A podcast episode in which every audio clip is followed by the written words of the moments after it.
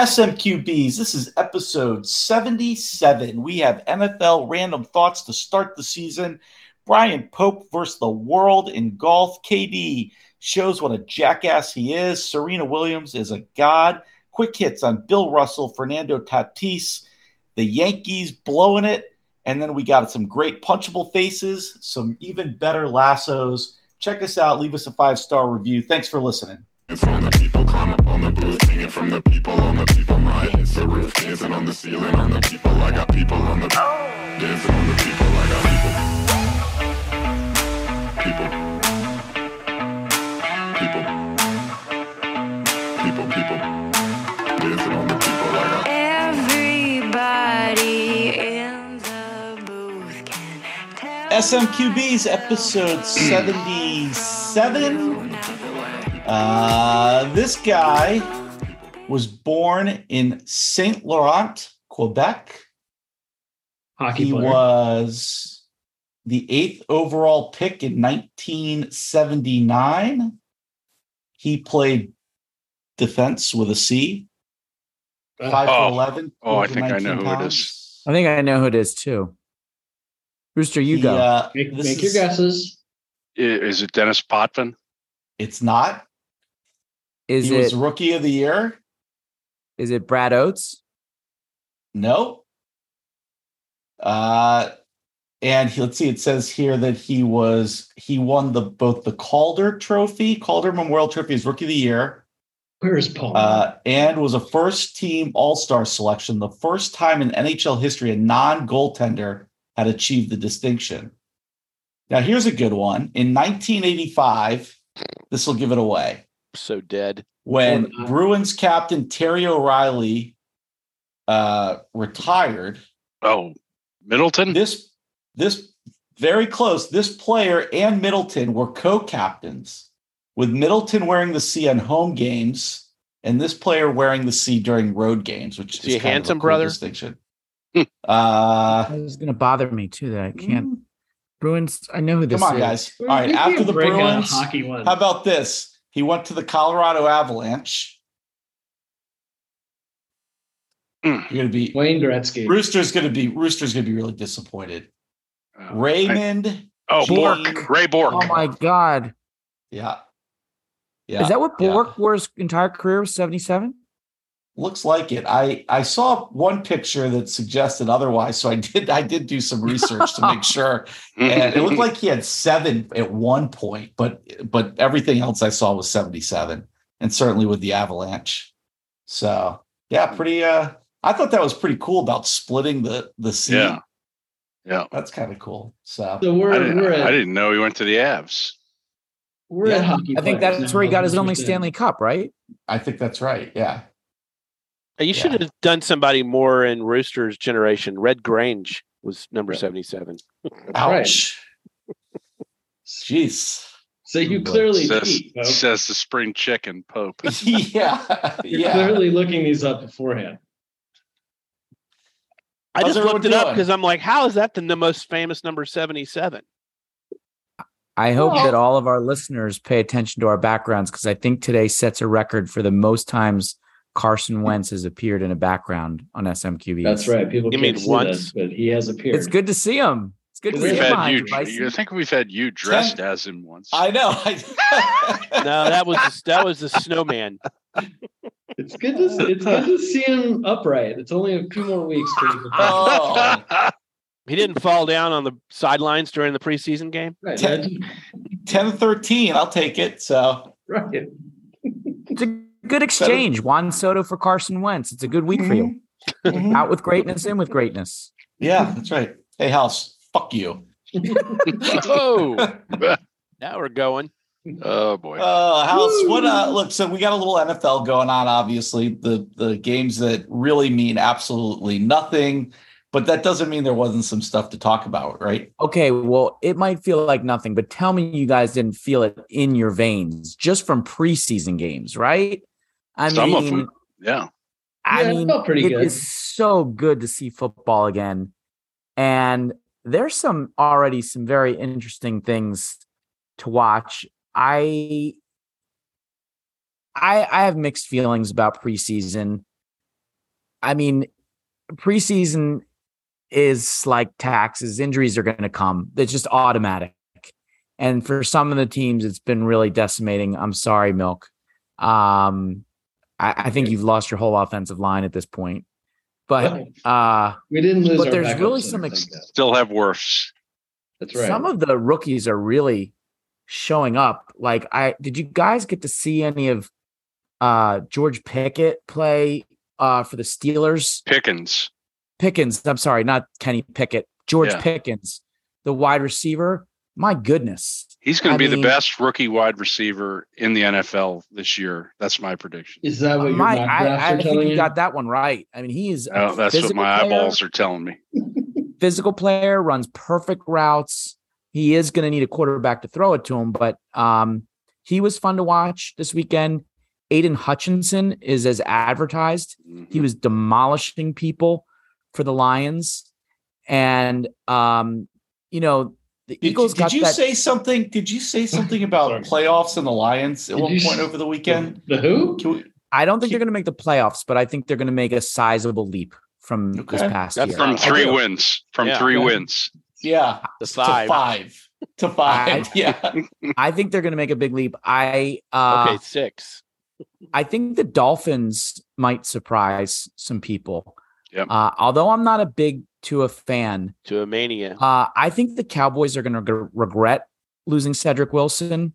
I think there's going to be so much attention to Tyreek do and now. Waddle. What's that? They do now. The receiver do depth now. is horrible. Yeah, I, I think James been so much already. attention to Tyreek and the Waddle that Cedric Wilson is going to get a lot of balls and do very well with it. He's a good receiver. Um, and so the- so is Gesicki, their tight end. They, they- Yeah, they have they a have- great receiving corps. Yeah. so the Dolphins look impressive. Um, I got to tell you, Bison. I mean, of course, Philly gets lots of extra coverage on Carson. Uh, we're kind of obsessed. Most people are obsessed with him failing up here. I'm not, but the reports were that he had a poor preseason, and although um, it was the fourth quarter. And he was playing against future, as Milk would say, State Farm agents. Sam Howell looked very good, and I, Go I think, Heels. Car- I think Carson's going to have something looking over his shoulder. I really do. Did you say fourth Again. quarter? It was Yeah. the fourth quarter, but Sam Howell has an I- NFL arm. Um, I, I I will tell you, I think that the reports of Carson's horrid preseason are overstated. They're overstated. I mean, it's this is the first preseason game, first of all. So really what you're talking about is five or six days of practice where there were some reports that he just didn't look sharp. I don't I think you got to wait more than five or six days because then he gets on the field and goes 10 for 13. That's fairly sharp for a quarterback. So I, I don't know. I think that's a little. I think it's a little too early to say. I'm not. I'm not banking on him at this point, but I think it's a little too early to to bury him. Did you, you know who looked good too is Malik Willis for the Titans. Yes. Yeah. I I wouldn't be surprised if he was not was not the starter at some point later this year. interesting. He looked Hmm. uh, like he had the whole, the full package. Rooster, you- you you watch the uh 49ers game, right? Yeah. You're speaking pretty highly of Trey Lance. Is that Yeah. correct? Yep.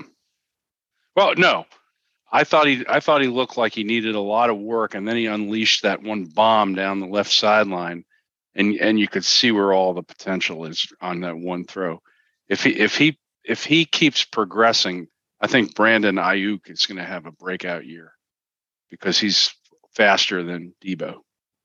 I I thought. By the way, I'm um, taking notes on Rooster's comments. It's just going to help me with my draft. Right. I'm, I'm trying to I'm trying to temper trying to temper what I Yeah. say. We got Aiyuk. We got Hey. we got Pickens. Kenny Um, Pickett the, looked good uh, too. We got the tight end from Tennessee. Who's that?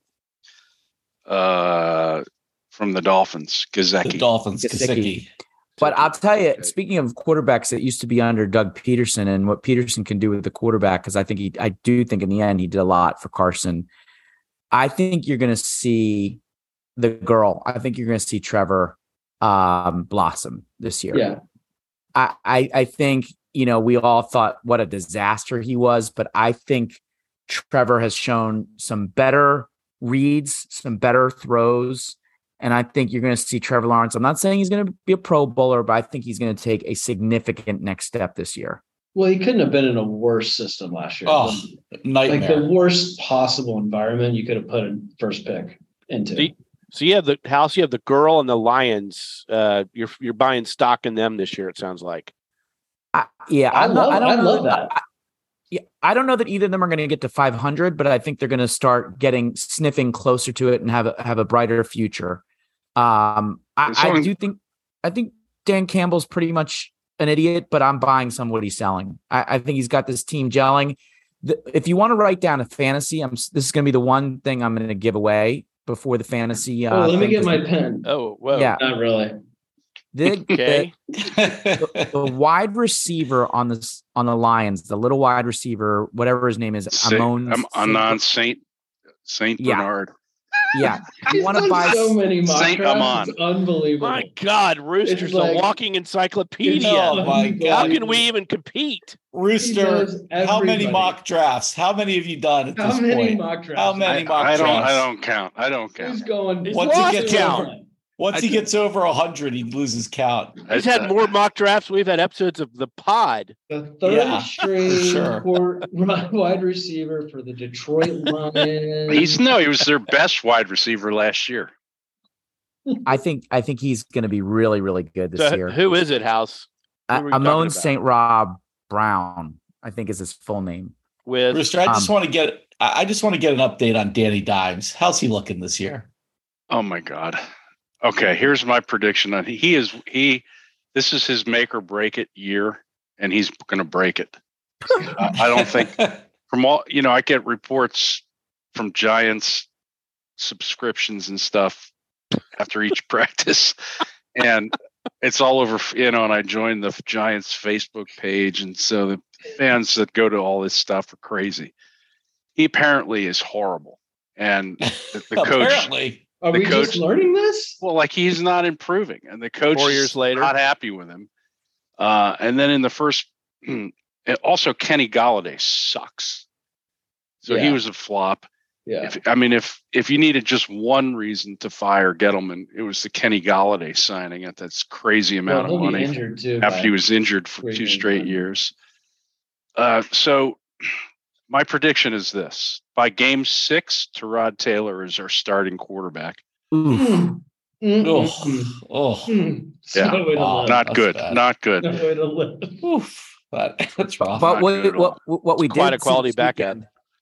I hope you guys got the chance to see this weekend the next Ray Guy. If you're interested in getting a punter on your fantasy team, oh my god. this guy Matt Araiza from San Diego State that was like the robo punter.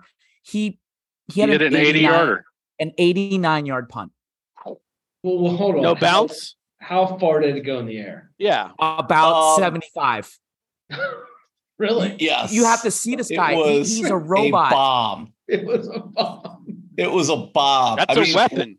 What team is he on now? I Raiders. think he's on the Buffalo. Bills. Buff- The Bills. I mean, you just Wow. you you hit a 75 yard punt, you immediately make the team as a punter. Yeah. Like, Oh, yeah. no- Yeah, you flip the The- you flip field position. that's huge. It was it was actually it was an 82 yarder that went into the for a touchback, so net 62. But Well, I mean, even so, I mean, He's got to I mean, control that leg. I mean, kicking the ball from his 10 yard line and it's going, you know, and it's going into the other end zone. It So was his idea of a pooch punt is like 60 yards. Right. Yeah, probably, right?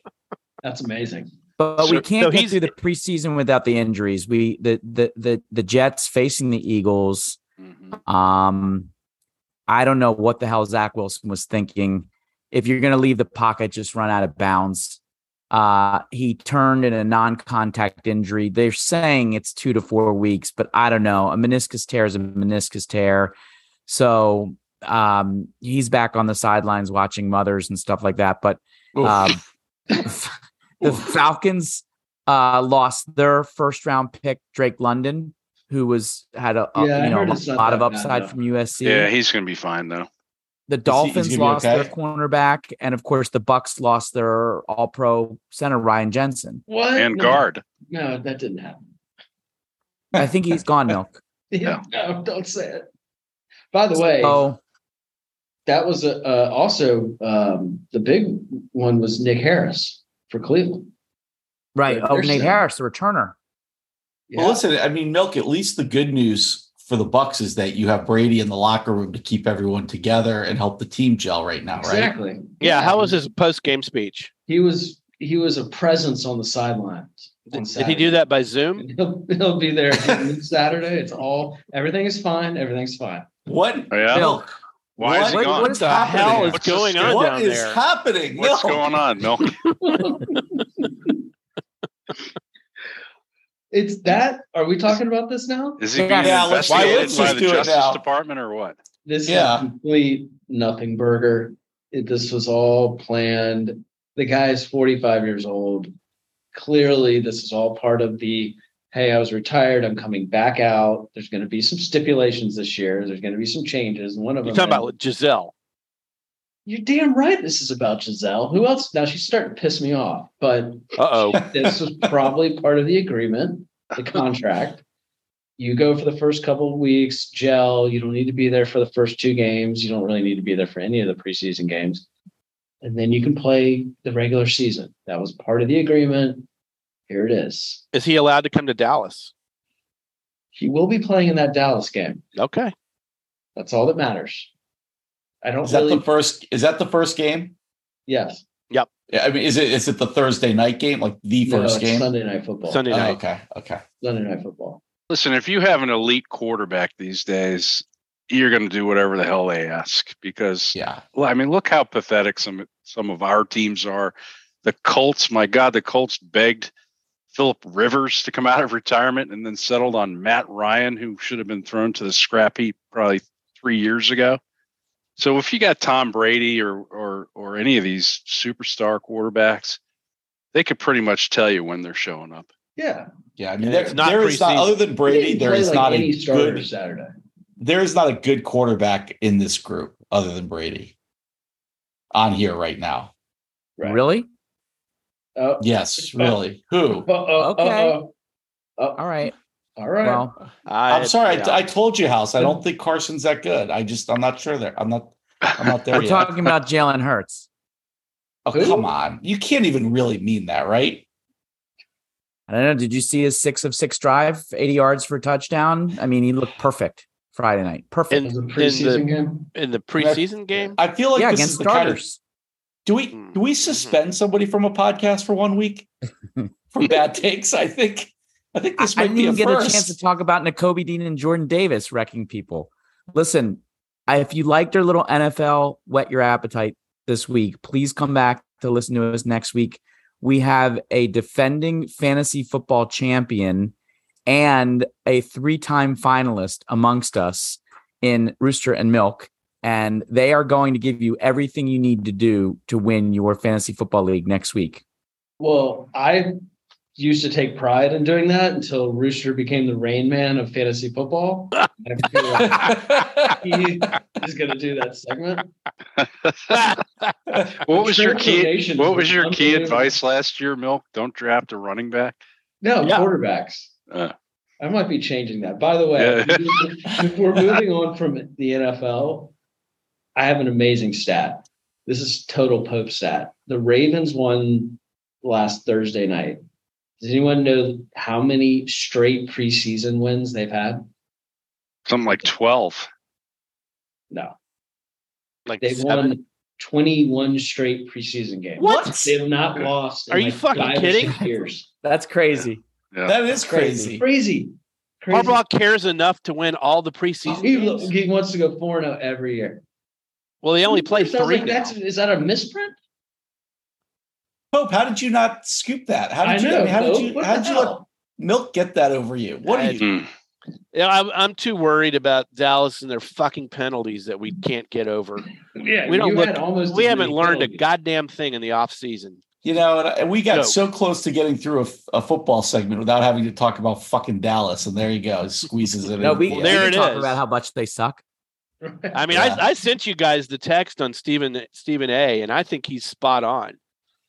It doesn't fucking matter what we do during the regular season because in the playoffs they're going to choke and they're going to do the same shit they do with their penalties. I'm Preach. afraid. I'm afraid to say. I'm afraid to say this, but I think the Eagles pull, pull away from the rest of the pack this year in our division. Wow. Well, I wouldn't go that Preach. far. Yeah, you, you're going backwards. I think you are going backwards. We're I think continuing to suck, and the Commanders have Wentz as their quarterback. I mean, Well, I'll, I'll be there with along with you guys on the that Sunday uh, in DC, rooting on the uh, the Commanders to hold the Eagles back. Yeah, I don't want to say careful. week one games are important, but Dallas really needs to beat the Bucks. That could be like huge if they they lose In that Dallas. Game, oh boy, In Dallas. It's in yeah, it's in Dallas. Oh yeah, That's the game you We- have to win. You got to. Yeah, I mean, game. we lost last year to the Bucks in Game One, and it was very, was very close. when when Zeke Brady has won in the 14 last carries, Zeke will have 14 carries for 23 yards, and Dak will go 14 for 35 with 118 and a pick. Oh, Vita Vea is going to destroy Does- Zeke. Hey, Rooster, is, is Zeke factoring in, in in the top like ten rounds in your uh, mock draft? I haven't drafted him once in my 145 months. well, yeah, but I'm assuming that you're in a mock draft with others, so you're like comparing who He's- where He does everybody's a drafting. nightly mock draft with 15 year olds. What are you competing against It's yourself? fun- I find it very soothing to do it. Do the mock draft. It calms Do the 15 year olds talk trash to you? I, No, I'm doing don't you it. Against, I, do it Don't I you? do it against the uh, the sports writers and stuff. right. Yeah, And so Bill, where are they drafting Don't you Zeke? see? That's don't my you question. see Rooster in the basement on his Xbox, I don't. I going don't up to the he's screen with a bunch of 15 year old gamers, being like, He's okay, got yeah, he's got anyone- a gaming chair. Nice anyone pickle, fucking man. takes AJ Brown now, I'm gonna kill you, fucking 15 year olds. You better I'm gonna- do rip your spine apart and flush Brah, you down hurry the up! toilet. Hurry up and pick, or you're gonna have to do a shot.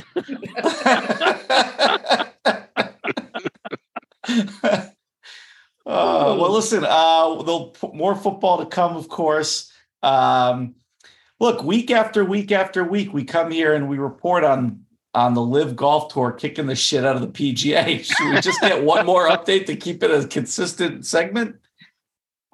you know, it it's in the eye of the beholder when you say LIV tours kicking the shit out of the PGA. PGA has started their crown jewel, the FedEx Cup, this week. Their, their crown jewel. Finally, Their crowd jewel. It just doesn't have any PGA jewels Tour. in the crowd. PGA Tour. Finally, Will Zalatoris, dubbed Showtime by uh, LIV golfer Patrick Reed a couple years ago, because he looks like he could be in Hollywood versus the golf course. Finally, came through and got his first win. And uh, I don't know if any of you guys saw the playoff, but um, that was that was high drama. Zalatoris just to get into the playoff had to make a 15 foot par putt on 18 and then he had to make another long par putt on 18 just to keep continue against Wa- uh, Sepp was Straka. that- Again, Was did you say the? Sepp Sepp Straka? Sepp It was- Straka Sepp from Austria.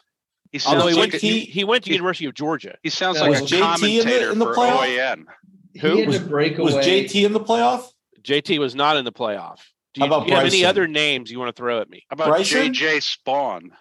Bryson Koepka? is Bryson was playing pickleball at the Club LIV tournament. By the way, Koepka? Was you he know in what the, I, was he you in know what I enjoyed? He and Hope, is- Cupcake were partners for the pickleball Oh, tournament. Where where was the um where was the number one guy in the world Saturday and Sunday? So Scotty played actually Pine Valley He missed he the missed cut. the cut. he just- He, He, missed and the Rory, cut. mi- he and So- Rory missed the cut. How many guys do you think the PGA had scouring the video, hoping to find a penalty they could call on Cam Smith?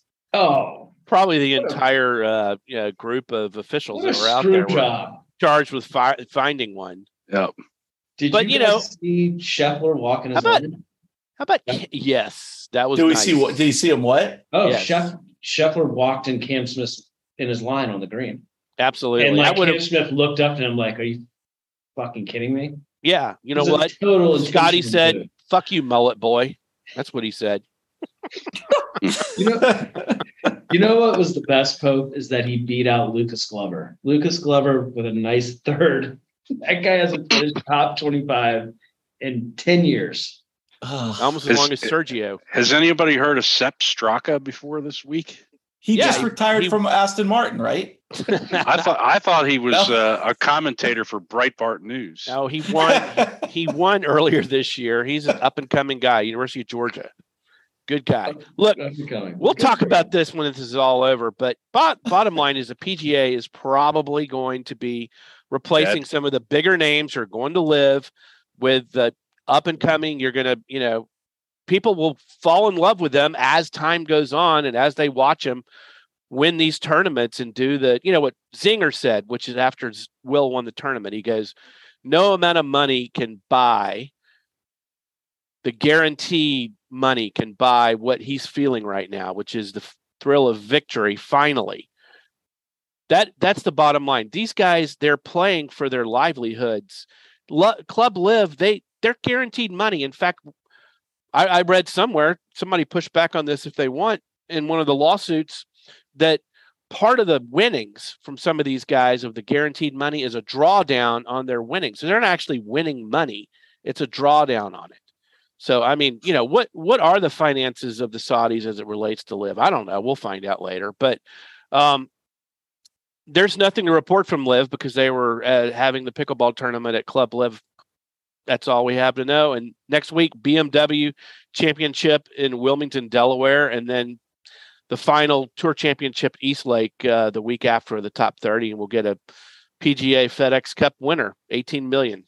18 million. That's a, I do love I do love Eastlake. I have a special place in my heart for Eastlake. 18 million. I heard uh, uh, Matsuyama's offers 400 million. Just yeah, so- I think I think 18 million Yeah, is I don't ninth think they're place at a offering LIV tournament. Matsuyama 400 million. we'll enjoy the next two weeks. After that, it'll get interesting. We'll do pre- we'll do predictions Yeah. on who you think is going to go between now and you know the, whenever the PGA Tour kicks back Matsuyama's. Yeah, after af- 400 million dollars. You better go.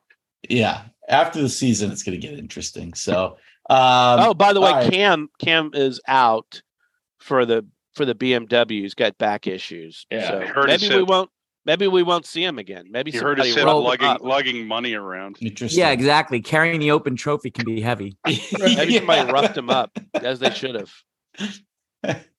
Let's No, talk about the, other the, assholes. the playoff, the playoff though, I don't know if any of y'all saw it on the on the final hole, that par three. Zalatoris puts his ball in an impossible lie because it's sitting right on the on the concrete uh, uh, rail, you know, with the grass above it and the and little mound. So if he tried to hit it, most likely he'd pop it backwards. So Straka gets up there knowing that that's where Zalatoris is, and he hits the ball in the fucking water. So then he hits his drop in the in the bunker, and all Will has to do is decide not to try to hit his ball. He he wisely takes a drop, gets up and down for the championship. It was good drop. sounds sounds like some good golf. Yeah. All right, let's talk about some more assholes. Uh, House, what's going on with with Kevin Durant, man? Jeez. you know, it's like um when one player in sports can dominate the entire league. I mean, there was there was I don't mean to bring up his name again again, but on Soto, like he had enveloped the entire conversation of the trade deadline, and maybe for good reason.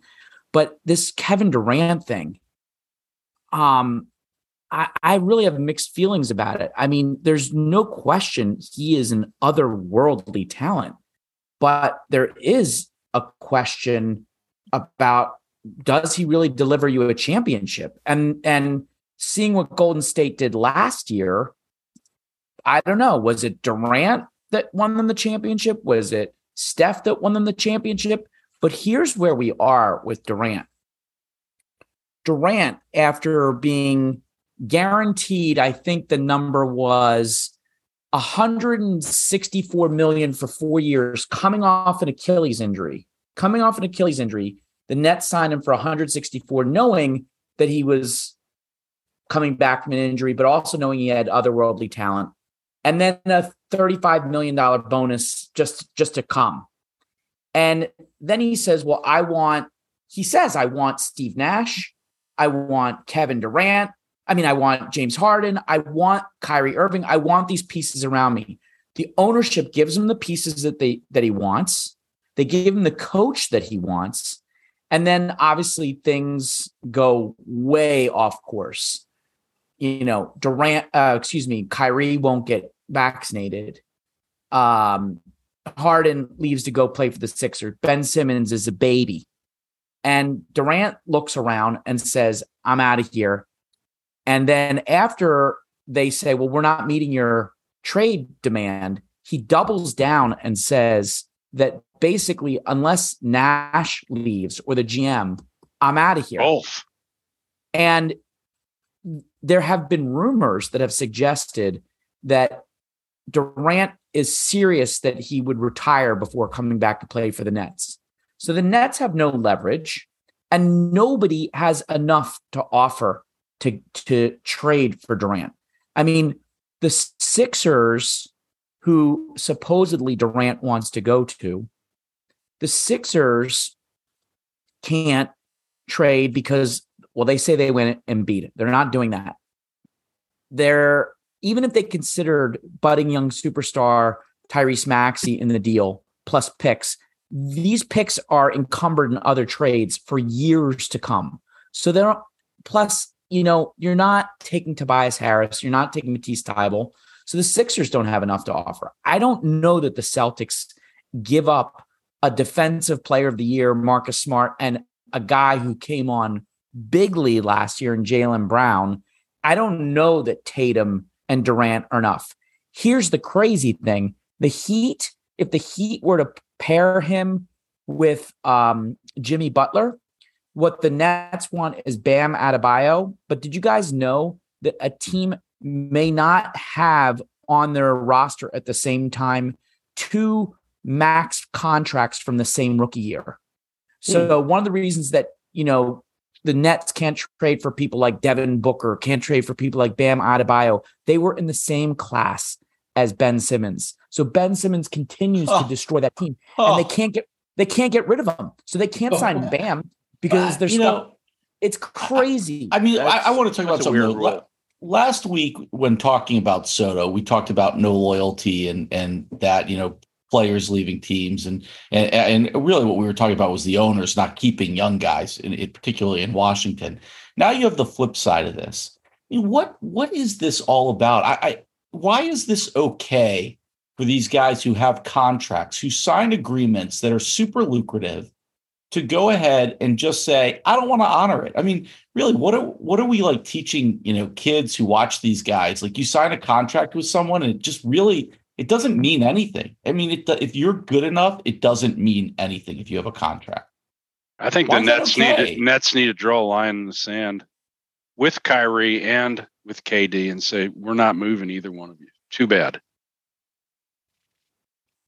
Yeah, I mean, that seems to be what they're doing right now. And I, I'm I'm trying to play devil's advocate with myself, and I'm failing on that argument, Bison. I mean, where I start is where you are. You know, you're signed to a contract. We just can't have this. I'm signed to a contract and I'm dictate where else I'm going to go. But I'm trying to look at the other side of it and say, all right, but I signed a contract knowing that what you were doing was building this team of Right. X, Y, and Z around me.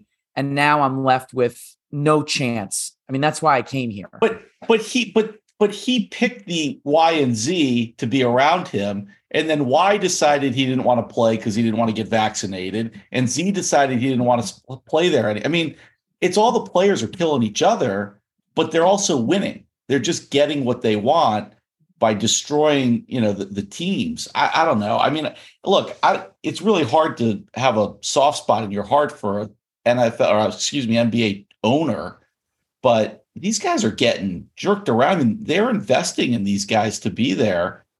Uh, Why why not just give a bunch of one year deals and let it just be a free for all every season? Right. They, they, would want more guarantee than that. They would want more security than that. So you can't have it both ways. Right. The interesting thing is whether either the NBA is going to step in or in whenever the next contract is, there's something that happens within the collective bargaining agreement that tries to deal with this because otherwise you just have anarchy. Star players leave whenever they And- want to form whatever team they want. and I get the player empowerment that it's trying to balance back the, the players having some control versus the owners.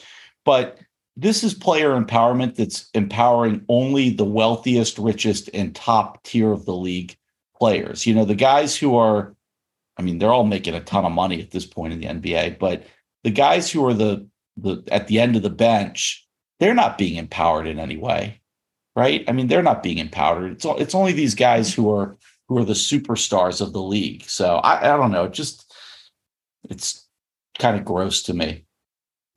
And KD's like the worst defender at this point. I agree, Bison. I don't want anyone on any team I root for, any player to have authority to dictate rosters and fire coaches. Anyone like that shouldn't play for any team I root for. Like Tom Brady. Yeah. Any player. He, Any he was player. talking. He was talking about the NBA only because that's his yeah, of course. yes. Yeah. You know, the Tampa NBA team. How dare Well- they do that? Well, I don't know. Anything else on on KD? Watch Maybe- this maybe- space. Maybe this is a reason to follow individual sports Right. This is Right. why you get into Like- soccer. like tennis. Rooster, some big big tennis news this week. Yeah, Serena has made it clear that this is her last year. Um, she's got 23 gla- uh, Grand Slam singles titles, but that is not really her. That that doesn't really t- tell the full story of her legacy. I think her legacy is going to go way beyond that. Um, she's you know she's been playing pro for 27 years. Isn't that amazing? That's doesn't seem like it was it's been that long but she she turned pro in 1995 and during that time she's really had to confront a lot of ugliness in in the sport. Um, a lot of racism thrown her way a lot of body shaming because she's big and strong and you know kind of the opposite of the um, petite white uh, wimbledon star of the you know the 70s 80s and 90s and to the extent that you know like even the pre- president of the russian tennis federation said in 2015 that she was frightening to look at and she and this guy referred to serena and venus as the williams brothers um, and and got sanctioned for it by the women's tennis association but you know people used to give her grief all the time and it just it's amazing that she stood up to it to the point where I really think she is a hero to young black women who you know who are sports fans and athletes um, for her to show up at Wimbledon dressed in some of those outfits she used to wear you know that that white cat suit she had that one suit. year Yeah. oh my god suit. and the, you know with the, with the braids or the blonde hair. I mean she basically f- flipped off the whole the whole wimbledon and and all the rest of them and kept going and kept being true to herself. And because of her because she was willing to do that we now have these wonderful young stars like coco gauff we can root for who all come up and say but for serena i wouldn't be here right now. Um, I think she's one of the greatest athletes of all time, male or female. Um, she's she's has that like Michael Jordan, Kobe kind of competitive streak in her where she wants to kill the other person. And you know, at first people were put off by that. They're like, women, women aren't supposed to be like that. That's too competitive. Well, she's changed that. Now women are supposed to be like that. She was the best, the best at it and I think she's an American legend and deserves to have, uh, a, a, you know, a legacy that that reflects that. And she's certainly the goat for female tennis. Well, she has one less um, Grand Slam than Margaret Court, but I.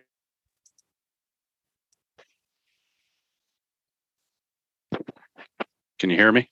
Yeah. Now, Yeah. no, I agree with you, Pope. I think she's the goat, even though she has one less Grand Slam than Margaret Court. Ha- Have any of you guys ever met her? She, yeah, she's. I've seen her. I haven't met her, but Oh. I've seen her. Have Yeah, you? I met her. I mean, yeah, I, I met her. Uh, and I mean, she really is a big human being. And, and I don't mean that in the the shaming way. I mean, it's it's amazing if you think about the speed and power and quickness, uh, because she is a is a big person. She does not look like someone who would have the kind of speed and quickness that she shows on the court. Do you remember when she presented a trophy to Max Verstappen? She looked like she could pick the guy up with one hand and bench Yes. him over her head. Yeah, and you know, because he's a twerp. you know, one one of our listeners, um, Brian Ketter, who's a real big tennis aficionado, made a really good comment when Serena announced this, saying while while she's definitely the goat, her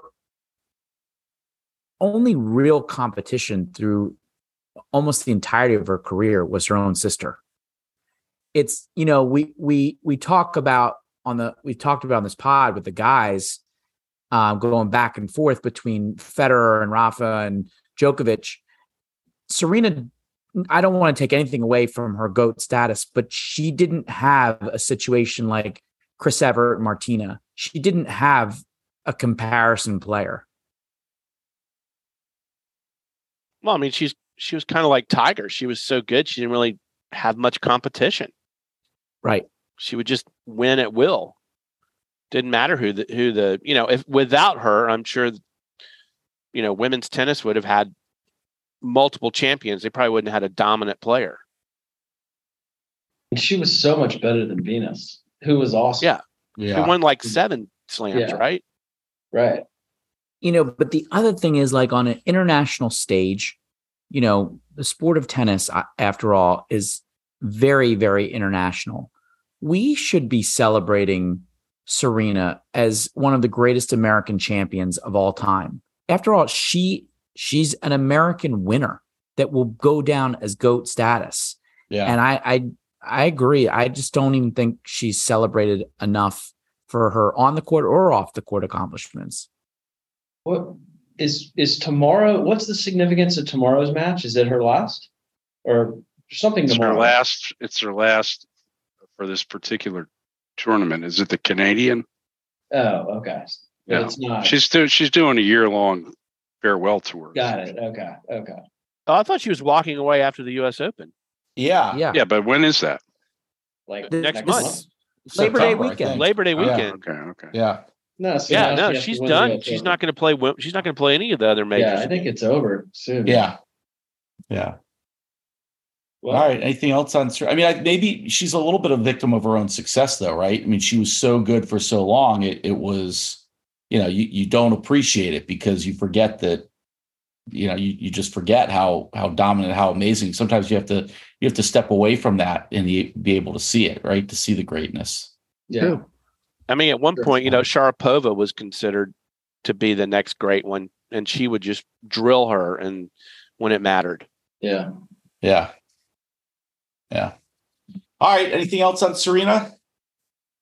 Well, Serena, the SMQBs are proud of you, and we were That's we, right. we see you. We see you. You are. Uh, let's cover some quick hitters here. Uh, there were some interesting stories that we don't want to let go by this week. Um, Rooster, I think you got the first one. Bill Russell. Yeah. Yeah, the NBA announced that they're for the third time in the history of of major North American sports retiring a number uh, sport wide. So the NBA is retiring Bill Russell's number six. Awesome. Third times third time since Jackie Robinson had 42 retired and Wayne Gretzky had 99 retired by the NHL. And uh, we, you know, we we mentioned that a couple of pods ago that we thought it should happen. And once again, you know, the the SMQBs are prescient. Um, people are listening, obviously, Obviously. beyond beyond our spouses. Um, Your spouse listens? you know, Your some, spouse listens? no, no, Spouse actually, no, no. She just likes us on Facebook.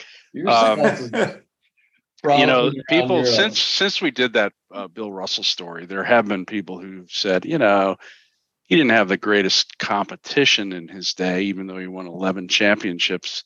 And that's just not true. Um, I, i'll give you an example from 1962 wilt chamberlain averaged 50.4 points per game and 25.7 rebounds per game that year. And the big o Oscar Robertson averaged 30.8 points, 12 and a half rebounds, and 11.4 assists per game.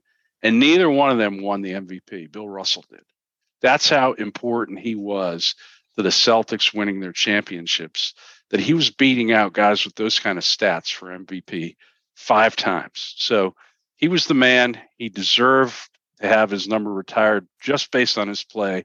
But as we talked about when we featured him in our, in our pod, he, you know, his impact on all of society was even bigger during the '60s. Yep. Well, Indeed. definitely uh, quite the honor Yeah. and and well deserved for sure. Um, okay, another quick hitter. We got anyone want to talk about Fernando Tatis Jr.? We want to hear from the baseball expert. Well, geez, for fuck's sake, man. Uh, I mean, look, this is getting old for this guy. Everybody probably knows by now Tatis was uh he was injured. He hadn't played yet this year. Uh, I'll touch on that in a minute, but news broke Friday uh, while this reporter was sitting at the uh, Padres game, as a matter of fact, uh, that he's been suspended 80 games for violating the uh, PED policy of Major League Baseball.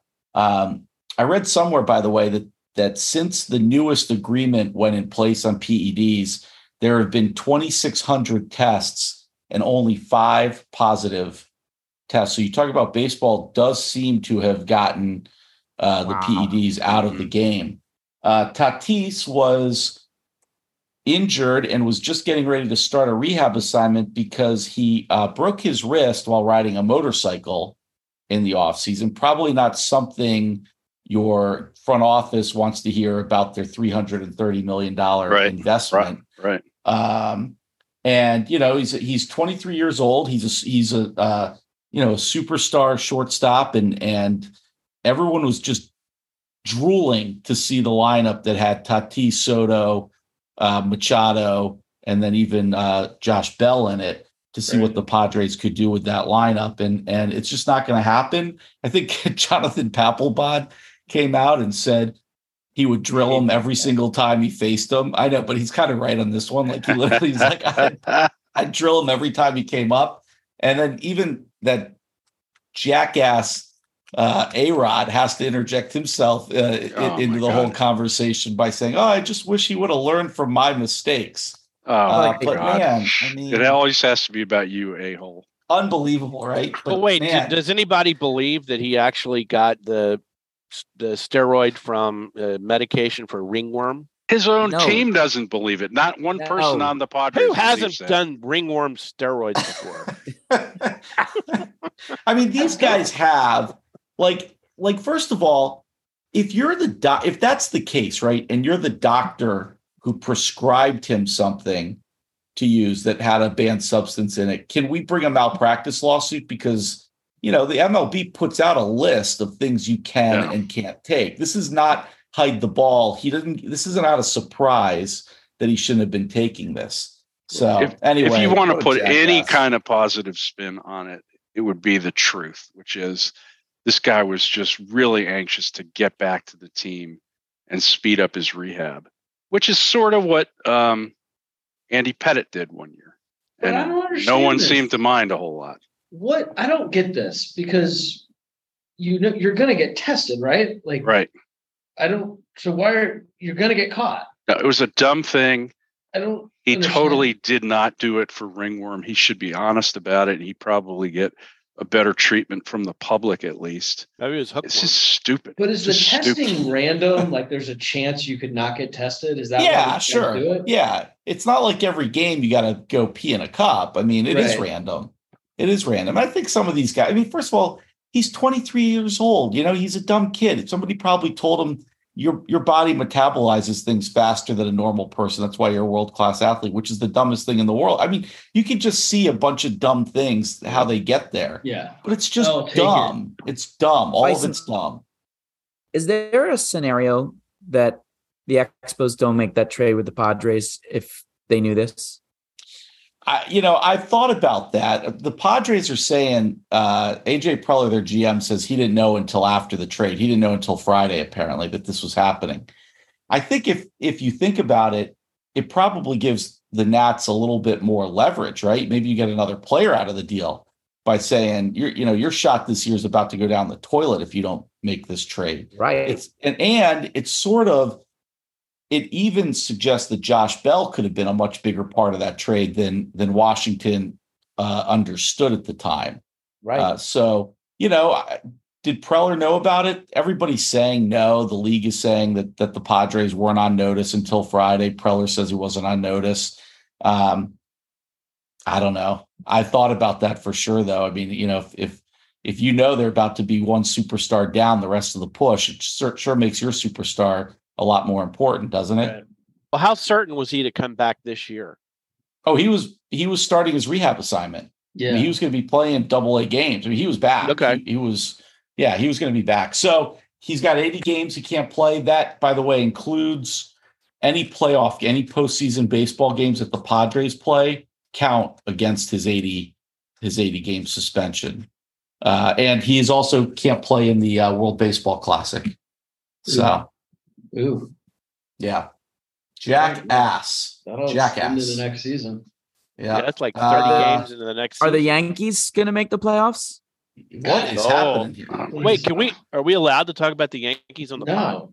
Absolutely. Oh, Oh, I think I figured you guys would be champing at the bit to bash them now. Yeah. What's going on? What's Big going series on, starting Rooster? For you tonight. They're like 500 over the last 80 some games. I think Brian Cashman has to go. Oh, I really do. I mean, what what what did we what were we last year? We were a team with aging, injured pitchers, and we kept all of them. And sure enough, one by one, they're starting to get hurt this year. And so the trade deadline comes up, and the best pitcher available out there is the pitcher for the Reds, and we and we don't get him. We get Frankie Montas, who just is not up to pitching in New York, in my opinion. And we trade away our third best pitcher, who happens to be our youngest pitcher, our youngest starting pitcher, uh, Jordan Montgomery, who has since the trade pitched two shutout wins for the Cards. One, Ouch. the first one against the Yankees. Ouch. Yeah, one nothing game, right? Yeah. So, uh, you know, our whole our whole relief corps is injured, except for the two guys who are supposed to be um, closers, who who just all of a sudden are falling apart. Clay is falling apart, and uh, Chapman is just a head case. All of a sudden, he, he he'll have a game where he's okay, and then he'll come in and th- walk four guys to, you know, to force in the winning run. I, I think we're going to make the playoffs and lose to uh, a, uh wild card team.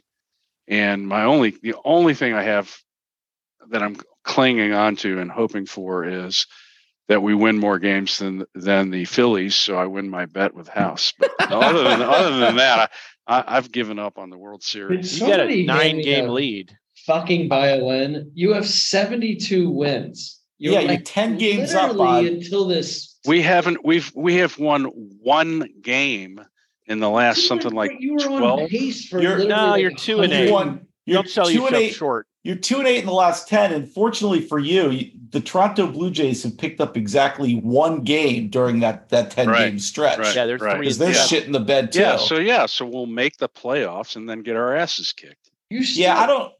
That may be what? Rooster, but I, I think you know the thing about a wild card team winning is you can't look at what what's happening right now. Right, this is slump time. This is why you am- amass such a big lead. You really got to look at the last two weeks. Although, how late does the season go? I guess you know this year it still just goes into two First of days into October. October. I think two, I think it goes two days in October. But look at the last two weeks of the season, and let's see what the Yankees are doing then. But Right. what we need to do is adopt the uh, the Rays strategy from last year and bring in someone from the bullpen to pitch the first inning for Gerrit Cole No. every outing, and then Cole comes in in the second inning and pitches like he can pitch, but he gets he's getting rocked in the first inning every one of his outings. Ah, let's hope that happens tonight. Well, Rooster, Rooster y'all are guaranteed because you're going to be right no worse than the second best division winner. So you're guaranteed a buy in the in the wild card round. Yeah. Right, but there's no way we're getting by the Astros playing like this. No way. Well, you wouldn't play the Astros until Oh. the ALCS. And then I do think we'll probably we would probably lose to you name it, who the Twins, the Um, That's Twins. unbelievable. Blue Jays at the Catch way we're playing be right fired now. If you lose Am to I the gonna- They're like the Am best really- record ever at this Am I really going to have to root between the Astros and the Yankees? At least maybe we'll see Chapman put one in Altuve's ear. Right. yeah, that would be good. But otherwise, that would be good. oh, that's an awful. That's an awful We're, scenario. we're cratering. We're cratering. It's it's it's a crisis, and Well, nobody let's seems. see- No see one's too alarmed about it. Meanwhile, become- the Dodgers I'm finally become lost. a Mets. I'm going to become a Mets fan. You've got the Rays this week. You you'll probably sweep us. You'll get you'll be happy again. All you need is Yeah, the the- Marlins to feel better. Maybe play them Yeah. soon. the Do- the Dodgers Speak- got to 116 wins yesterday, right? Oh, they're Oh, already yeah. there. No, they finally lost. First time in Yeah. 13 games. Hey, speaking of the Marlins, I think they're about to fire Donnie Baseball, which would be a damn shame. That is a shame. Speaking of uh, axes, today uh, the Rangers skipper got axed Yeah. Saw that. after Yeah. four years of failure. That If a tree cute. falls in the woods, does anyone hear it? Exactly. hey, anybody uh, have any other quick hits for this week? Yeah, No quick rest in peace. Rest in peace. Pete Carroll died today at age 92. Basket former Princeton Oh, basketball Princeton. coach. Pete Oh, Carril. Yeah. Yeah, Yeah, make sure we say it's Pete Carril because the Pete Seahawks Carril. guy. Pete, Pete, Pete Carroll. Carroll. I thought you meant the Seahawks coach. I did Pete too. I was like, what happened? Why did I always thought I, it, I always thought it was pronounced Carroll, but it is spelled Carril. yeah. Pete Isn't he the inventor of like the the bounce pass or whatever? The whatever? Princeton offense. the yeah, Princeton Back- offense. The backdoor cut. who won JT3, uh, played for and coached under before he came to Georgetown and, and took Georgetown to a Final Four with that Princeton offense. Yep. So, all right, no more quick hitters. Come on, man. And with the local DBC news, LL Cool J with a triumphant comeback. Morris solo. But tonight, Don't call it a comeback. Ow. Mama said knock you out. I'm gonna knock you out. Mama said knock you How about a big hitter, punchable face, Rooster? I think you got one for us. Let's let House go. I'm exhausted. okay. I'll- Wait, he's got a he's got a two fantasy drafts he's trying to run Yeah. on the side, and he's got to go check in with the boys. Yeah, the whole Yankee thing has just got me down. Hey, don't Rooster before, likes to do a little calisthenics before he punches someone in the face. So we're Yeah. gonna let him warm up. I, I, before I do uh, my punchable face of the week, I, I want to play something for you guys. Let's see if we have this queued up from our producers this week. Oh, all right, let's see here. um, I predict failure. Yeah, it would be uh, it would be the first time. Okay. Oh, good. It's not the same as mine. Says the the day night here we I missed both Philly series. I have to go this weekend to St. Louis for the 40th anniversary of 82. I'll join you in Atlanta. And then I And have what's a, your excuse the following weekend? it's a scheduled uh, scheduled uh, off off series, and you know I've expressed to the to the front office, not the Met front office, our front office of SNY, that that I I hate doing Philly games. So I guess they Oh. gave, they gave me the, the series off. you hate What? doing Philly game? Oh, because they always never seem to. Oh, up and in fastball. Uh, they never seem to uh, disappoint. I mean, it, it, over the years, now they're hot right now. I would I would like to see them, but you know, as far as fundamentally and defensively, the Phillies have always been just you know not up to it. Maybe we can shoehorn you into the schedule now that they're playing. It's going well to take a big up to your shoehorn now. Well, we'll Oh boy! don't hold your breath. Wow. I mean, can you Wow. guys And he was, imagine he was proven right. someone coming to your office. No fundamentals. what? and saying, I, I just don't feel like doing this case because I don't like going up against this firm. I just I don't like the way they write. I mean, like, first of all, forget about the Phillies for a second. This is a professional announcer for one of the biggest sports networks. This is the, between the Yes Network for the Yankees and SNY for the Mets. These are two of the biggest ones. And you've got your main color guy, Mr. Met, Keith Hernandez, saying, Yeah, I don't feel like covering a certain series. Are You're you The chief rival of the Mets. Are you uh, for the chief rival who is like as hot as can be right now? Are you effing kidding me? Was So I mean, uh, right there, I, he's getting the the left uppercut.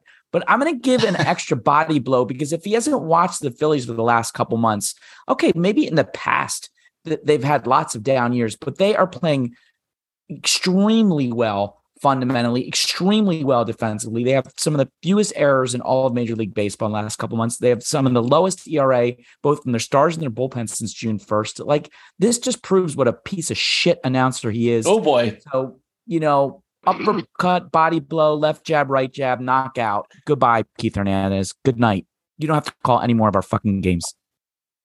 It is. It was a strange comment. I will give you that. And, and by Did the you way, say that about like the pirates. I don't want to go Right. back to the pirates. They're terrible. it Right. sort of blew up in his face too, didn't it?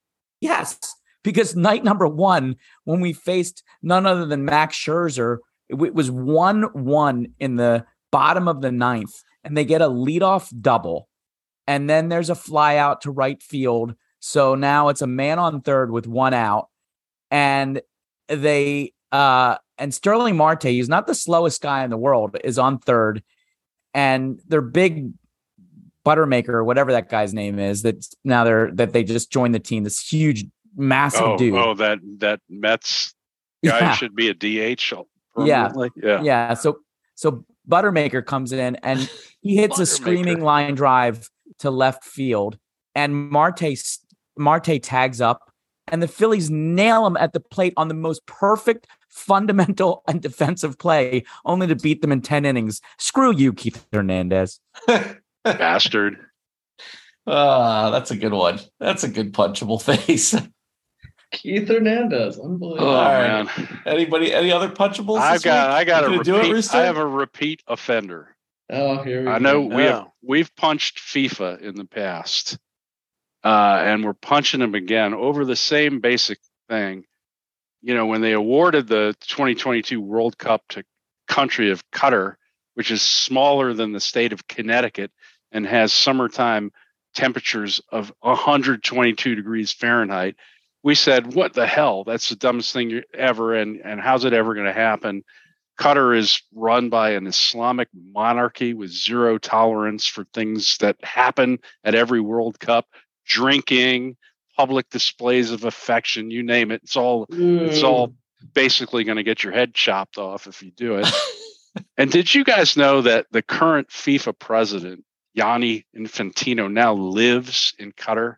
Oh, and where where he has overseen a 200 billion dollar investment into this whole thing so it, i mean the the corruption and stupidity just doesn't end and lately and so there's a new there's a new issue all over the world if you're out you know where people really take football mo- much more seriously than we do here you go on a cab you go and get on a bus and the advertising on the outside of the cab or the bus or the billboards is all about the 100 day countdown to the World Cup. There have been sponsors who invested a ton of money into this 100 day countdown. There have been, uh, you know, teams that are counting on the schedule. Uh, there are fans who've bought tickets. You know, we're 100 days out. So this Thursday, Infantino and the organizers of, of the 2022 World Cup caved in to Qatar's request to move back the opening day by one day. Oh, my So now it's 100 now it's 101 days. 101 days. All these people who've invested in this 100 day thing are screwed. But not only that, and here's the reason. Here's the reason. Because by tradition, the opening match is either the defending champion or the host country is supposed to be playing in that game. They got the fucking award of this World Cup 10 years ago. They've had a long time to figure this out. And just now, 100 days out, they're like, oh, we're not scheduled to play in the opening match. We need to rearrange the whole schedule. And so fans are left holding tickets to games now that aren't going to be played on the day they, they're in, te- you know, Oh, wow. in Qatar. That's People are bad. fucked. And not to mention that th- this country can't get its shit together because they're such a small little speck. They're not used to doing things on this scale. They have 2 million people in the whole country. Um, I mean, that's like, you know, we, how many people are in New York City? It's 14 million? I mean, it's crazy. Anyway, people still don't know where, whether there are any hotel accommodations. The plane flights are through the roof. They don't. People still don't know what the rules are going to be about having a beer, even though the biggest sponsor of FIFA is Budweiser.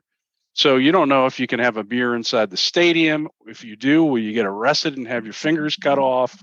Who knows? you know, there people don't know where they can go afterwards. I mean, the whole thing is a shit show, and it's all because the FIFA's history of just taking money and stuffing it in their pie holes and doing what's best for them and not for the sport. They've fucked deserve a punch. Yanni Tino. They all need to go. Aren't you guys Nice. glad that That Rooster got like a a breather? dual punch. Wow, I know. and Country of That was- Qatar. Might want to was check the- your blood pressure. That was the best thing ever. We gotta we gotta remember whatever Rooster does a segment now to give him a five minute break ahead of time. Right. Oh, by, the, by the way, here's another thing that couldn't possibly go wrong. Qatar doesn't have enough people to to guarantee the security of this event, so they've gone out and hired three thousand goons from Turkey to handle security. Turkish sure that- I'm sure that's going to go over One of my real well. bands. The French, the, the French are so upset about it. They're they're they're expecting maybe a hundred of their fans to even bother to show up, even though they're the defending champs. And the German fan club is saying we're not even going to stay in Qatar. We're going to commute from Dubai to go to these games. That's how screwed up it is. It's going to be a complete disaster. Punch. Oh, this will this will get me into soccer a little more then. Yeah. Yeah. So- Yeah. It's going to be Uh, like January 6th, it, except for in in Qatar. Whoa. okay. Any more punchable faces this week? Anybody? No? Give me something to feel good about. All right. How about a lasso? Barbecue sauce.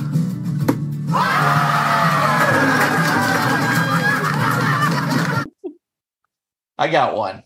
I got one. All right. And you can see the smiling face behind me now of Wynton Bernard. There are so many good parts of this story. So, Wynton Bernard is a 35th round baseball draft pick from Niagara University. He spent 10 seasons in the minors, plus a season of independent ball. He had hit 286 with 825 hits, 50 home runs, 220 stolen bases. So 11 years of, of minor league baseball, just grinding it out and playing. And by the way, like I said, he's a 35th round pick. There's no reason to think this, this guy was going to develop past the minors. So he's sitting at his locker doing his what has been described in the papers as his pregame visualization routine. He said he was taking a nap when the coach says, We got to have a meeting. Everybody come over here, the manager, and calls everybody in. And he and he says, he's like, Oh God, another meeting. Okay, fine. And the manager says, after 10 plus seasons in the minors, Wynton Bernard is going to the show. The best thing you you can hope to hear in that in that uh in that setting his minor league teammates all went nuts in the locker room for him. Uh, then the story really went viral because there's a FaceTime call with his mom where you know he starts out and he's he's very you know sort of just telling her very happy and excited and just totally breaks down. You can see 11 years of of toiling just come rushing out of this guy. Um, so that's really where the story went viral. But it's really interesting. So did you know that his brother Walter Walter Bernard played as a defensive back for the Chargers, the Colts, and the Seahawks. His brother Wayne was a basketball standout at Davidson and played professionally in Europe. So, pretty athletic uh, family. So, he gets up, he's called up by the Rockies. And in his Friday debut, he had a base hit, a stolen base, and a run scored. Uh, He was 31 Awesome. years, 31 years, 322 days old. He's the oldest player to get a hit and steal a base in his Major League Baseball debut since 1907. And Bison, the- did you did you see about the first hit? yes, so that that's so another part of the great story. So he gets a hit and it's an infield hit, and they call him out, and they have to go to the re to the replay, Oh, right? no Which is the worst thing in baseball, by the way, right? but they have to go to the replay And they say that, yeah, he, it was pretty clear actually. So not only did he have to wait 11 years in the minors to get his first hit, but then he had to wait for a replay call too to overturn the, the Mm. call on the field. And then the last thing about it that makes it a great story is when he scores his run, the teammates in the dugout, all the major leaguers who are there, you know, every one of these guys, sure, there's some stars, but we are talking about the Rockies, so not many.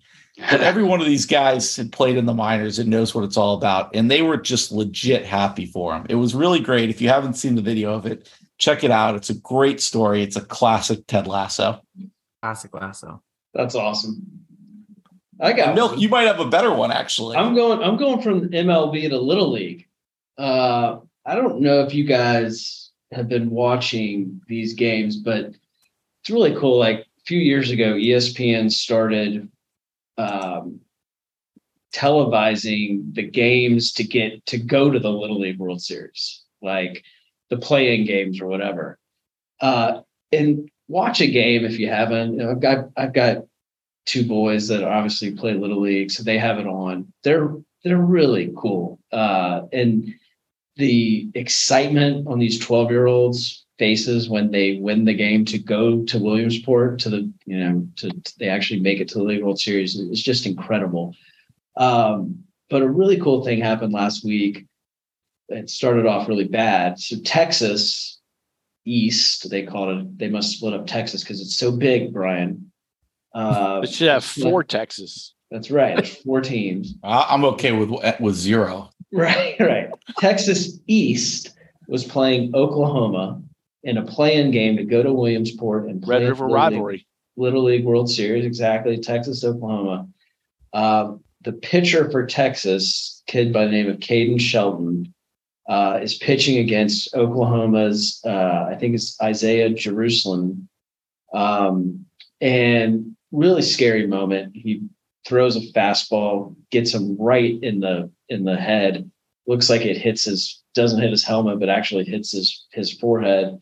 Kind of reminded you of that uh who was the Mets player that got hit last year by that Braves pitcher? I can't remember, but um, and he goes down. Like I think he goes unconscious for a, a few seconds, really just writhing in pain. Horrible situation. It looked really terrible. Fortunately, he gets up and um, and he and he walks himself down to first base. And the the experience is so traumatic that that the pitcher literally sitting there all alone. He's 12 years old and he's just bawling his eyes out. I mean, it's just a, a horrible, traumatic moment. And they're they're showing this this scene of the the guy kid who's just been hit, and he's sitting there on first watching this pitcher go through these emotions. And he calls timeout, and literally, and you know, in this age, especially this 12 year olds and 13 year olds age of like trying to be cool and all that kind of stuff, he walks over to this pitcher and literally gives him a hug as he is is, is bawling his his eyes out because he's so scared of what just happened. And I don't know exactly what he said, but something along the lines of, "Hey, you know, we're all good. Let's go. You know, everything's okay." Um, and then the whole team rushes over and joins in, and it was just a really spectacular show of sportsmanship and and kudos to this kid. I don't, I, you know, his talk about and kudos to his parents. Kudos. Isn't that a punch in the face? That's a drinkable There we word, go. I thought. kudos. Two punches for Man. milk. It was kudos. Um, it was a special moment, and and uh, it I was it was really cool, and and kid was just raised very well. You could tell, um, and I I thought it was a lasso moment uh, for him to go over and give give him a hug. Whole notion of Texas and Oklahoma guys hugging, I just that's hard for me to stomach. The, the idea, and the idea of You Milk who teaches his stuff little like boy to throw high cheese. Uh, Yeah. And by the way, delivering uh, this just so story you is kind of ironic. Texas won the game, Of course they did. so poor kid who got hit's not going to play. Unfortunately, these kids are going to grow up one day, but for now, they're good sports. right. Yikes. So is Texas going to the Wah, uh, Little League World. Series? Texas East is going to the Little League World Series. I might have to go up there and see Rapoli and follow them. My new team. right. That's right. All right, guys. Anything else? Good stuff this week. A lot of stuff going on. All right. Check it out, everyone. Next week, come back for 78. See y'all. See ya. All right.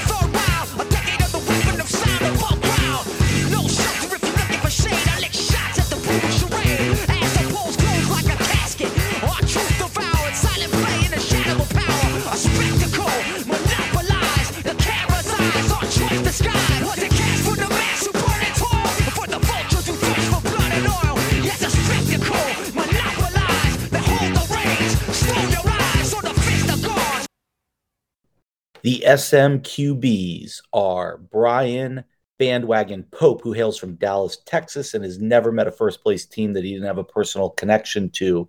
Michael Rooster Phelan, hailing from Richmond, and who roots for teams from New York, or is it Boston? I can't remember which it was. One or the other. Also, Patrick Milk Michler from Tampa Bay, and he is still massively in love with Tom Brady and will never get over his man crush on the GOAT. Toby House Milrod, a long suffering sports fan hailing from Philadelphia, whose Eagles team, mm, they're still looking for another quarterback. And I am Chris Bison Nace, hailing from Washington, District of Champions. Thanks for listening.